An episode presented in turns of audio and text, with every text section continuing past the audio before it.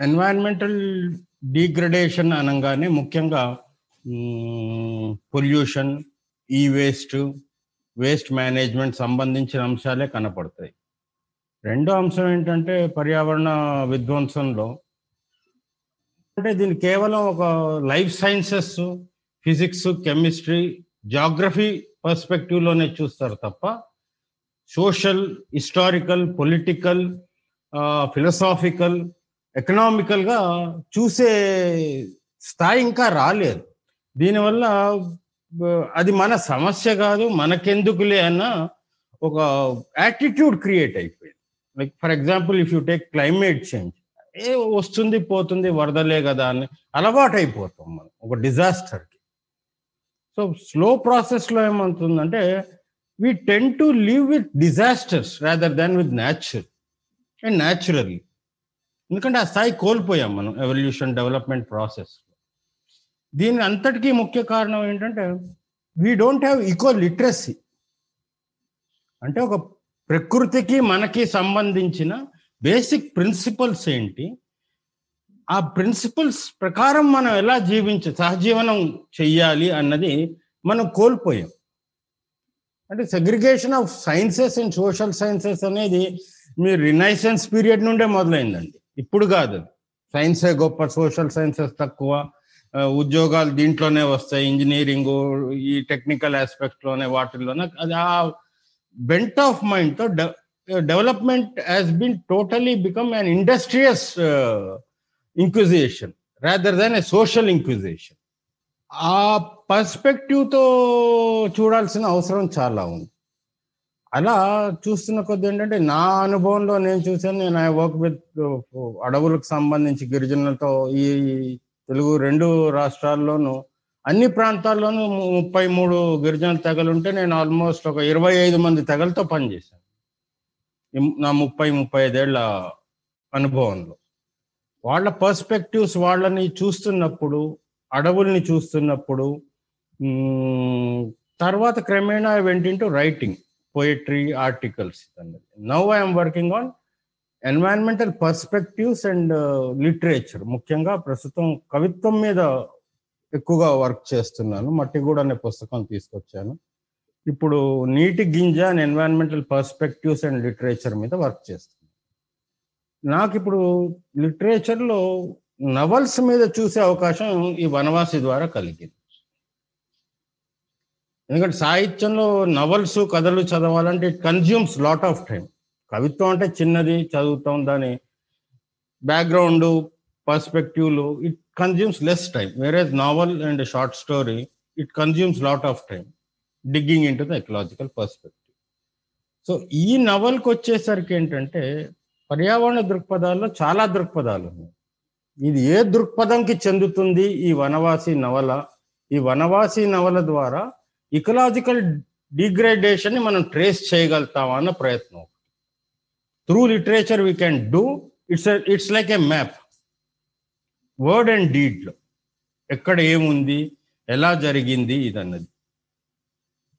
So ecological పర్స్పెక్టివ్స్లో చూస్తుంటే ecological పర్స్పెక్టివ్స్లో latest perspective is dark ecology అంటారు. అంటే టోటలీ డిస్ట్రాయ్ అయిపోయింది. There is nothing like nature even in the past nor now and in the future nature అనేది ఏమీ లేదు. అదొక మన ఊహ. అండ్ ఈ dark ecology deep ecology sacred ecology radical ecology eco feminism అని డిఫరెంట్ పర్స్పెక్టివ్స్ ఉంది అండ్ ఇకో లిటరేచర్ అని లేటెస్ట్గా వచ్చింది అది. So eco literature is nothing but an anti romanticism ప్రకృతి ధ్వంసం అయిన తర్వాత ప్రకృతి గురించి రాయడం అనేది. ఈ పర్స్పెక్టివ్లో ఈ వనవాసి నవలను చూస్తే it comes under the category of deep ecology ఆ డీప్ ఇకాలజీ ఎందుకు అంటున్నానంటే ఈ నవల్లో ఎనిమిదవ అధ్యాయంలో Satyacharan I think the hero ప్రస్తావిస్తాడు ప్రకృతి ఏంటి ఇదన్నది ప్రకృతితో ఉన్న మన చొరబాటు అనేది ఏంటంటే ఒక దురహంకారంతో కూడుకున్నది. నేను దీన్ని జయించాలి దీన్ని హస్తగతం చేసుకోవాలి అన్న ధోరణితోనే ఎవల్యూషన్ ప్రాసెస్ స్టార్ట్ అయింది. And it keeps going on దీనివల్ల ఏంటంటే జీవ వైవిధ్యము జీవాభరణం అనేది తీవ్ర స్థాయిలో నష్టపోతాం. మనం చేపట్టే పరిష్కారాలు కూడా ఏముంటాయంటే మొక్కుబడిగా ఉంటాయి. ఫర్ టైం బీయింగ్ ఒక మొక్క నాటేద్దాం అది సంరక్షిస్తుంది ఇది అంటే నేడు నాటే మొక్కలని హైబ్రిడ్ మొక్కలు. ఏడు నెలలకు జామకాయ కాపు ఇచ్చేస్తుంది. అది ఏడేళ్ళకు చనిపోతుంది. So what we are aspiring is short term results and short term benefits and nature doesn't behave like that ఇదంతా ఏంటంటే ఒక self centric human being psychology నేను అహం అన్న తత్వం నుండి ఇది వస్తుంది. ఇది ఎకోసెంట్రిక్ తత్వం నుండి పుట్టిన ఆలోచన కాదు దృక్పథము కాదు. సో ఇప్పుడు జరగాల్సింది ఏంటంటే ఈ సెల్ఫ్ సెంట్రిక్ నేచర్ నుండి we should move towards ecocentric nature మనము మన చుట్టూ ఉన్నది అన్నది. అది నవల్లో చాలా స్పష్టంగా విభూతి భూషణ్ చెప్పుకుంటూ వస్తాడు. నా వల్ల ఈ నష్టం జరిగింది ఈ నష్టానికి కారకుడిని నేను అన్నది. అండ్ యాక్చువల్లీ ఆ నష్టానికి కారకుడు విభూతి భూషణ్ చెప్పినట్టుగా ఆ ప్రొటగానిస్ట్ కాదు. ఆ వ్యవస్థ. ఆ వ్యవస్థ వల్ల ఆ దృక్కోణం వల్ల అది నాశనం అవుతూ వచ్చింది. And this character narrates through the perception of the system rather than the individual. మన నవల్లో మొత్తం చూస్తుంటే అతను అడవి గురించి ఎంత ప్రస్తావిస్తాడో అడవిలో ఉండే మనుషులకు అంతకంటే ఎక్కువ ప్రస్తావిస్తారు సో ఈ narrates the forest through the eyes of the people ఇతను కేవలం వాటిని వర్ణిస్తాడండి. లైక్ uh, uh, మనం uh, కాళిదాసు ఆ ఎరా వర్ణన ఉంటుంది. But whereas when coming to living ఈ depicts through the eyes of the community అది కుంతి కావచ్చు గోనా మహా కావచ్చు యుగళ ప్రసాద్ కావచ్చు అక్కడ ఉండే ఇంకొక బాగా పేరుగాంచిన ఒక పెత్తందారు కావచ్చు ఒక మెడికల్ ఒక చెక్క వైద్యుడు కావచ్చు. సో వీళ్ళ ద్వారా ఫారెస్ట్లో ఉండే డిఫరెంట్ ఈకో సిస్టమ్స్ని అతను పరిచయం చేస్తాడు.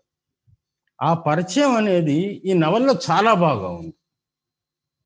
జీవావరణకు సంబంధించి రాసేటప్పుడు ఏంటంటే మన ఆవేదనని బాధని వ్యక్తం చేసుకుంటాం తప్ప ప్రొటెస్ట్గా కనిపించవు అని అవి మనల్ని ఎక్కడో గిల్లుతాయి. రెచ్చగొట్టవు. సో ఈ నవల్లో కూడా ఏంటంటే రెచ్చగొట్టే స్వభావం లేదు. ఇకలాజికల్ పర్స్పెక్టివ్లో ఆర్ ఎన్వైరన్మెంటల్ పర్స్పెక్టివ్స్లో చాలా సందర్భాల్లో ఏంటంటే నువ్వు ముందుకెళ్ళు కథం తొక్కు నరికే సంపే అనే వాయిలెంట్ మోడ్లో రావు.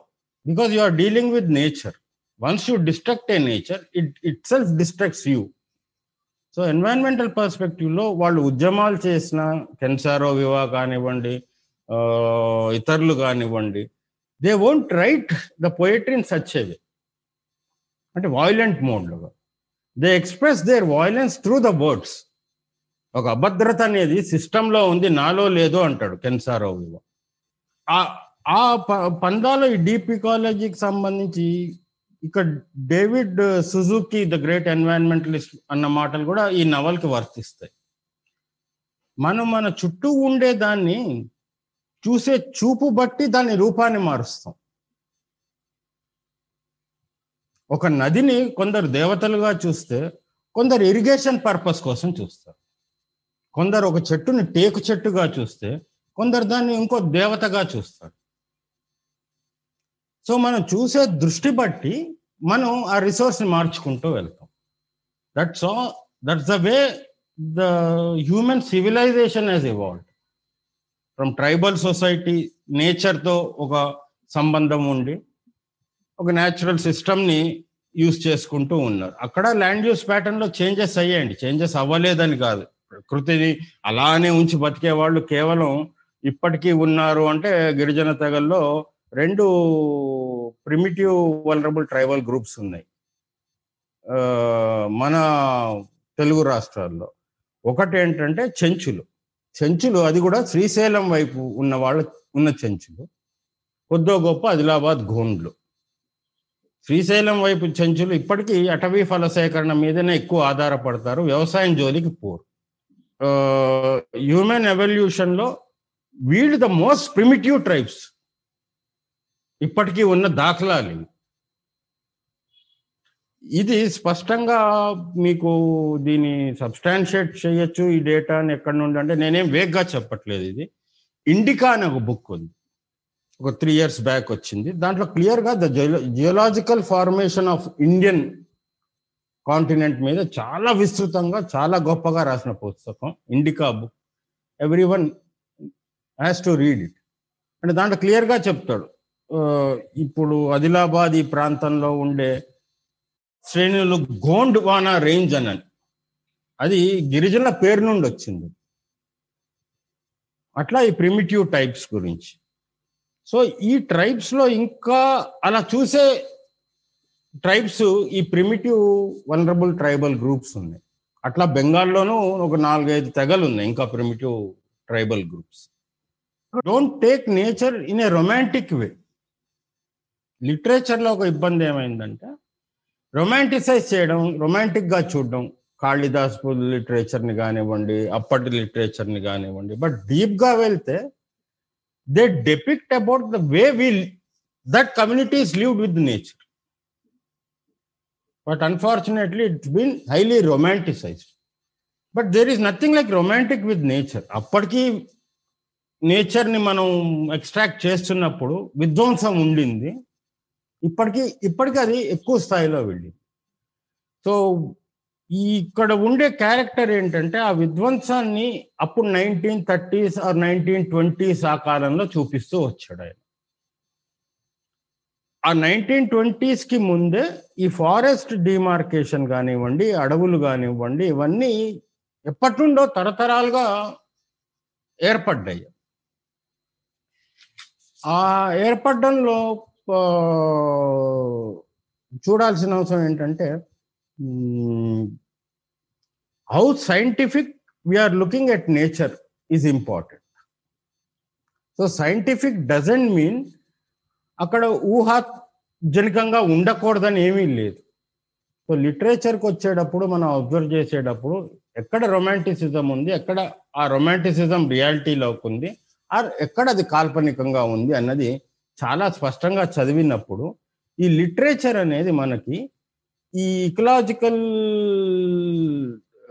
సిస్టమ్స్ని అర్థం చేసుకోవడానికి చాలా చాలా దోహదపడుతుంది. ఉదాహరణకి ఐన్స్టైన్ అంటాడు నా ఊహ నా శాస్త్రీయ దృక్పథం కంటే గొప్పది అని. శాస్త్రీయ దృక్పథం అనేది నన్ను లిమిట్ చేస్తుంది. ఒక రేషనాలిటీలోకి తీసుకెళ్తుంది ఒక లాజికల్ రీజనింగ్లోకి తీసుకెళ్తుంది. But my imagination doesn't have any boundaries.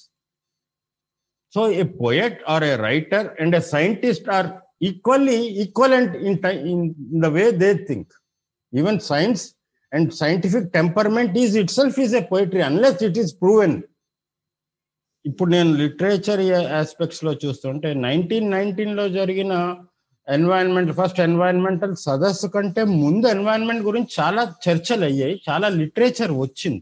ఆ లిటరేచర్ని ఏంటంటే క్యాపిటలిస్ట్ కమ్యూనిస్ట్ పర్స్పెక్టివ్స్లో ఉండే దృక్పథాల వల్ల దాన్ని రొమాంటిక్ లిటరేచర్గా ఖండించేశారు. They haven't gone beyond that because both have exploited the resources equally extraction was important whether communism or capitalism mode of extraction was different ఒకళ్ళేమో సొసైటీతో తీసుకున్నారు ఒకళ్ళు ఇండివిజువల్గా వెళ్ళిపోయారు. మీన్స్ ఆర్ సిమిలర్ అదే టెక్నాలజీ అదే ఇది. సో దానివల్ల లిమిట్ చేశారండి. రిసోర్సెస్ వనరు అనేది. ఇక్కడ ఏమొచ్చిందంటే క్యాపిటలిజంలోను కమ్యూనిజంలోను ఈ రిసోర్స్ ఆర్ నేచర్ అనే దాన్ని ఇతర అన్న పర్స్పెక్టివ్లోకి వెళ్ళిపోయారు. ప్రకృతి వేరు నేను వేరు అన్న పర్స్పెక్టివ్లో వచ్చింది. పర్స్పెక్టివ్ని దాటి ఇప్పుడిప్పుడు మనం బయోస్పియర్ మనం దీంతో కలిసి బతకాలి అన్న నాలెడ్జ్ ఇప్పుడు పెరిగింది. అది గతంలోనే ఉండింది. అదేంటంటే పురాణాలు ఇతిహాసాలు రాశారు ఇది. ఆ ఇతిహాసాల పర్స్పెక్టివ్లోనే చూసాం కానీ గిరిజన పర్స్పెక్టివ్లో మనం చూడలేదు. ఎప్పుడు? ఎందుకంటే అది లిపి లేని భాష. ఈ ఓరల్గా కమ్యూనికేట్ అయినది క్రమేణా అది మారుతూ వస్తుంది. నేను చెప్పింది మీరు విన్న తర్వాత మీరు చెప్పే వర్షన్ ఎడిషన్ అవ్వచ్చు డిలీషన్ అవ్వచ్చు ఇంకోటి అవ్వచ్చు. సో ఒకే విధంగా పరివ్యాప్తి చెందదు. అలా చెందకపోవడం వల్ల ఏమవుతుందంటే ఈ ఇబ్బందులు ఏర్పడతాయి. And it doesn't spread after some time ఎందుకంటే ఆ సొసైటీస్ డిమినిష్ అయిపోయి the small societies or the organic societies అనే డిమినిష్ అయిపోయి లార్జ్ సొసైటీస్ ఏర్పడుతూ వచ్చాయి. ఇంపీరియలిజం అనేది ట్రేడ్ అండ్ కామర్స్ ద్వారా జరిగింది. అదేంటంటే షిప్లు ఓడల ద్వారా వర్తకం జరగడంతో ఒక్కొక్కళ్ళు వచ్చి గుంపులుగా వచ్చి ఒక్కొక్కళ్ళు వచ్చి క్రమేణా గుంపులుగా రావడం పెరిగి ఈస్ట్ ఇండియా కంపెనీ అన్న పేరు మీద అదే అదే స్పానిష్ ఈస్ట్ ఇండియా కంపెనీ అవ్వచ్చు బ్రిటిష్ ఈస్ట్ ఇండియా కంపెనీ అవ్వచ్చు పోర్చు అలా చాలా కంపెనీలు వచ్చాయి. ఆ కంపెనీలు సిక్స్టీన్త్ సెంచరీ నుండి రావడం మొదలైంది మన దేశంలో ఉండే ఒకనొక కాలంలో బెంగాల్ ప్రెసిడెన్సీ అనండి ఆర్ మెజ్రాస్ ప్రెసిడెన్సీ అనండి వీటికి పునాదులు సిక్స్టీన్త్ సెంచరీ నుండి ఉంది. లేటర్ ఆన్ అది ఎంపైర్గా ఎస్టాబ్లిష్ అయ్యి కొనసాగినవి. బట్ ట్రేడ్ అండ్ కామర్స్ అనేది గతం నుండి సో ఈ ట్రేడ్ అండ్ కామర్స్ నేను చేస్తున్నప్పుడు ఏంటంటే అతి చౌకగా నేను వర్తకం చేయాలి. ఎందుకంటే బార్టర్ సిస్టమ్ అవ్వచ్చు ఏమవచ్చు వర్తకం చేసేవాడు సరుకులు కొనుక్కునేవాడు సరుకులు అమ్మేవాడిని దగ్గర చాలా తక్కువ ధరతో కొనాలి. ఇప్పటికీ జరుగుతుంది అప్పటికీ జరుగుతుంది. అది బెంట్ ఆఫ్ మైండ్ సో ఈ బెంట్ ఆఫ్ మైండ్లో ఏం చేస్తారంటే ఈ లోకల్ నాలెడ్జ్ సిస్టమ్స్ ఏవైతే ఉంటాయో స్థానిక జ్ఞానం అది మహా బేవార్స్ జ్ఞానము ఇది అది అసలు జ్ఞానమే కాదు నీకుండేది మహా అజ్ఞానం అన్న ఒక అపవాదుని వాస్తవం అన్నట్టుగా ప్రచారం చేయాలి. అప్పుడు నేను నా రిసోర్సెస్ని ఈజీగా వదిలేసుకుంటా. సో అది గిరిజనుల స్థాయిలో చాలా చాలా చాలా బాగా జరిగింది. ఫర్ ఎగ్జాంపుల్ ఇవే ఈస్ట్ ఇండియా కంపెనీలు వర్తకం చేయడానికి ఓడల ద్వారా వస్తున్నప్పుడు స్పానిష్ ఇంక్విజేషన్ జరిగింది. స్పానిష్ ఇంక్విజేషన్ కాలంలో హీలర్స్ని ఊచకోత కోసారు. స్థానిక హీలర్స్ని వీళ్ళని సో ఇట్లా నువ్వు చదువుకున్న చదువు అజ్ఞానం ఇది అని చెప్పడం వల్ల ఏంటంటే నా మీద నాకే ఒక ఇన్ఫీరియారిటీ కాంప్లెక్స్ క్రియేట్ అయ్యి నేను డిస్ట్రాక్ట్ అయిపోతా. నా సమాజం నుండి నా నుండి నా వనరు నుండి. అప్పుడు నేను ఎక్స్ట్రాక్ట్ చేయడం ఈజీ అవుతుంది. మిమ్మల్ని ఎవరిని కొట్టనవసరం లేదు తిట్టనవసరం లేదు ఏమి చేయనవసరం లేదు. అది ఈ నవల్లో చాలా స్పష్టంగా కనపడుతుంది. ఎక్కడంటానంటే ఇతను హీరో వెళ్ళి వాళ్ళని చూస్తుంటే వరి అన్నం తినడానికి వచ్చామండి అంటారు. The least healthiest food is వరి. రాగి జొన్నలు సజ్జలు చిరుధాన్యాలు ఏవైతే ఉన్నాయో అవి ఇచ్చినంత పౌష్టికత వరి ఇవ్వదు. వరిలో అంత న్యూట్రియంట్ వాల్యూ ఉండదు. అండ్ రెండోది ఏంటంటే ఈ వరి వాళ్ళు ఎక్కడ పండించుకునే వాళ్ళంటే కొండ దిగువ ప్రాంతంలో ఎక్కడైతే నీరు తిరుగుతుందో ఏరు తిరిగే భూమి అంటారు వాళ్ళు. ఆ ఏరు తిరిగే భూమిలో ఎక్కడైతే నీళ్ళు నిలుస్తాయో అక్కడ వరి వేసుకునేవాడు కొద్దిగానే వేసుకునేవాడు మిగతావన్నీ ఏంటంటే మిగతావన్నీ ఏంటంటే వర్షాధారం. నేను జిన్ గింజలు ఇట్లా జల్లి పెద్దగా శ్రద్ధ తీసుకోకుండా వదిలేసి వస్తే అవి పెరుగుతాయి. ఇక్కడ వ్యవసాయంలో రెండు రకాలు ఉంటుంది. ఒకటి పోడు వ్యవసాయం జూమ్ కల్టివేషన్ షిఫ్ట్ కల్టివేషన్ అంటాం. బర్న్ అండ్ షిఫ్ట్ కల్టివేషన్ అంటాం. అక్కడ ఏంటంటే వాళ్ళు గొప్పులు తవ్వి విత్తనాలు జల్లి వచ్చేస్తే అవి పంటలు పండుతాయి. అక్కడ సుమారు పన్నెండు నుండి పదహారు రకాల పంటలు వేస్తారు. ప్రతి పండగకి కోత కోసినప్పుడు పండగ చేసుకుంటారు. ఇప్పటికీ ఆచారం జరుగుతుంది. రెండో వ్యవసాయ పద్ధతి ఏంటంటే పల్ల ప్రాంత పద్ధతి. ప్లెయిన్స్లో చేసుకునే పద్ధతి. ఈ ప్లెయిన్స్లో చేసుకునే పద్ధతే మెల్లిమెల్లిగా మనం పశువుల్ని డొమెస్టికేట్ చేసిన తర్వాత సెటిల్డ్ అగ్రికల్చర్లోకి వెళ్ళిపోయాము ఇరిగేషన్ సిస్టము ఎక్కడ చెరువులు నదులు అంబటి వెంటనే వెంట ఉండే సివిలైజేషన్స్ అనేవి సెటిల్డ్ అగ్రికల్ సెటిల్డ్ సిస్టమ్స్లోకి సెటిల్డ్ అగ్రికల్చర్లోకి వచ్చేసి the moment we domesticated cattle later on is rural and followed with urban so ఈ కొండ ప్రాంతంలో వ్యవసాయం చేసుకునేటప్పుడు ఇవే పండించుకునేవాళ్ళు. అండ్ ఈ నవలో స్పష్టంగా ఏం చెప్తారంటే అది యాక్సిడెంటల్ కానివ్వచ్చు ఇన్సిడెంటల్ కానివ్వచ్చు. అరే వీళ్ళు ఇది తింటారా ఇది తింటారా ఇది తింటారా? అంటే గతంలో మనం వీటిని చాలా చిన్న చూపు చూసి వాటిని ఎరేస్ చేసేసి ఇరిగేషన్ సిస్టమ్స్ వచ్చిన తర్వాత వాటిని పరిపూర్ణంగా ఎరేస్ చేసేసి ఇప్పుడు మొత్తం డిస్ట్రాయ్ అయిపోయిన తర్వాత మరి మళ్ళీ అవే తినాలి అంట అంటే నువ్వు ఒక లోకల్ నాలెడ్జ్ సిస్టమ్ని ఎరేజ్ చేసేసి నువ్వు సిటీలో ఉండి ఇప్పుడు నేను వరి అన్నం తింటే నేను ఆరోగ్యంగా ఉంటా అంటే నీ చుట్టుపక్కల ఉండే ఆవరణ ఏం ఆరోగ్యంగా లేదు. నువ్వు ఇదే తిని మళ్ళీ ఒక పొల్యూటెడ్ ఏరియాలోకే వెళ్తావు. మళ్ళీ అంతే పొల్యూషన్ పీలుస్తాం ఢిల్లీ కానివ్వండి హైదరాబాద్ కానివ్వండి. సో ఈ తిన్నది నిజంగా ఈ తిన్నది నీకు అరిగించేంత శ్రమ చేస్తున్నామా మనం? So what you called organic farming is not truly organic farming because we are not living in an organic society at all so cultivation Fukuoka అన్నట్టు వ్యవసాయం అనేది ఒక సంస్కృతి. ఆ సంస్కృతి ఆహుభావాలు ఏమీ లేనప్పుడు నేను కేవలం ఆహారం తినడం వల్ల నేను ఆర్గానిక్ అవుతా అంటే it's a myth so we are no more organic so organic societies organic కమ్యూనిటీస్ని diminish చేసేసి వాటిని వాళ్ళని విధ్వంసం చేసేసి వాళ్ళని డిస్ప్లేస్ చేసేసి ఇప్పుడు మళ్ళీ ఆర్గానిక్ వస్తున్నాం అంటే మళ్ళీ ఇది ఒక విధమైన పెట్టుబడి ద్వారా పెట్టుబడి వ్యవస్థ లేదు. వంద ఎకరాలు యాభై ఎకరాలు నాకు ఫామ్ హౌస్ ఉంది ఇది అది.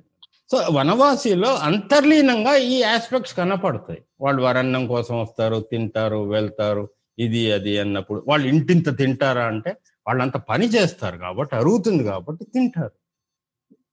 సో ఇక్కడ రచయిత కేవలం ప్రొటగానిస్ట్ ద్వారానే చెప్పట్లేదు. పాఠకుడి దృష్ట్యా కూడా చెప్తున్నాడు. వాళ్ళు ఇంత తింటారా అంత తింటారా? సో పాఠకుడు కూడా అందుకే ఈ నవల్లో భాగం అవుతాడు. That's why it becomes a ecological novel rather than an environmental novel so పాఠకుడిని తీసుకురావాలంటే ముందుగా ఆ ప్రొటగానిస్ట్ అది అలా మాట్లాడాలి అలా వ్యక్తపరచాలి. సో పాఠకుడు అవుతాడు ఆ టెక్నిక్స్ చాలా బాగా విభూతి భూషణ్ దీంట్లో వాడాడు. సో ఈకో జోన్స్లో ఈ నవల్లో చూసింది ఏంటంటే అగ్రికల్చర్ సంబంధించి ఆ విధమైన ఫుడ్ హ్యాబిట్స్ ఆ విధమైన ఆ పంటలు పోవడం ఆ పంటల్ని వ్యవసాయంగా మార్చడం అది విస్తృతంగా మార్చేయడం వ్యవసాయాన్ని ఆ అడవిలో ఉండే వ్యవసాయానికి అడవికి గల సంబంధాన్ని చాలా చాలా చక్కగా చేశాడు. సో వ్యవసాయ భూములు పెంచుకుంటూ పోవడం వల్ల అడవులు డిమినిష్ అయ్యి అది వంట చెరుకు వల్ల దీని వల్ల కాదండి. బ్లేమ్ చేసేది వంట చెరుకు వల్ల అడవులు నాశనం అయ్యాయి అంటారు. టింబర్ లాగింగ్ వల్ల ఫారెస్ట్ ల్యాండ్స్ అగ్రికల్చర్ ల్యాండ్స్గా కన్వర్ట్ చేయడం వల్ల ఫారెస్ట్ హ్యావ్ డిమినిష్ ఎందుకంటే land has been change land use pattern has been change ఇవన్నీ ఒక వ్యవస్థ ఒక జమీందార్ల చేతిలో ఉంటుంది అడ్మినిస్ట్రేటివ్ పర్పస్గా తీస్తూ ఉంటాయి. అలా అగ్రికల్చర్కి సంబంధించి ఫారెస్ట్రీకి సంబంధించి కేవలం సిస్తనే కాదు ఆగ్రో సిస్టమ్స్ ఎట్లా డిస్ట్రాయ్ చేశారు? ఎందుకు డిస్ట్రాయ్ చేశారు అన్నది.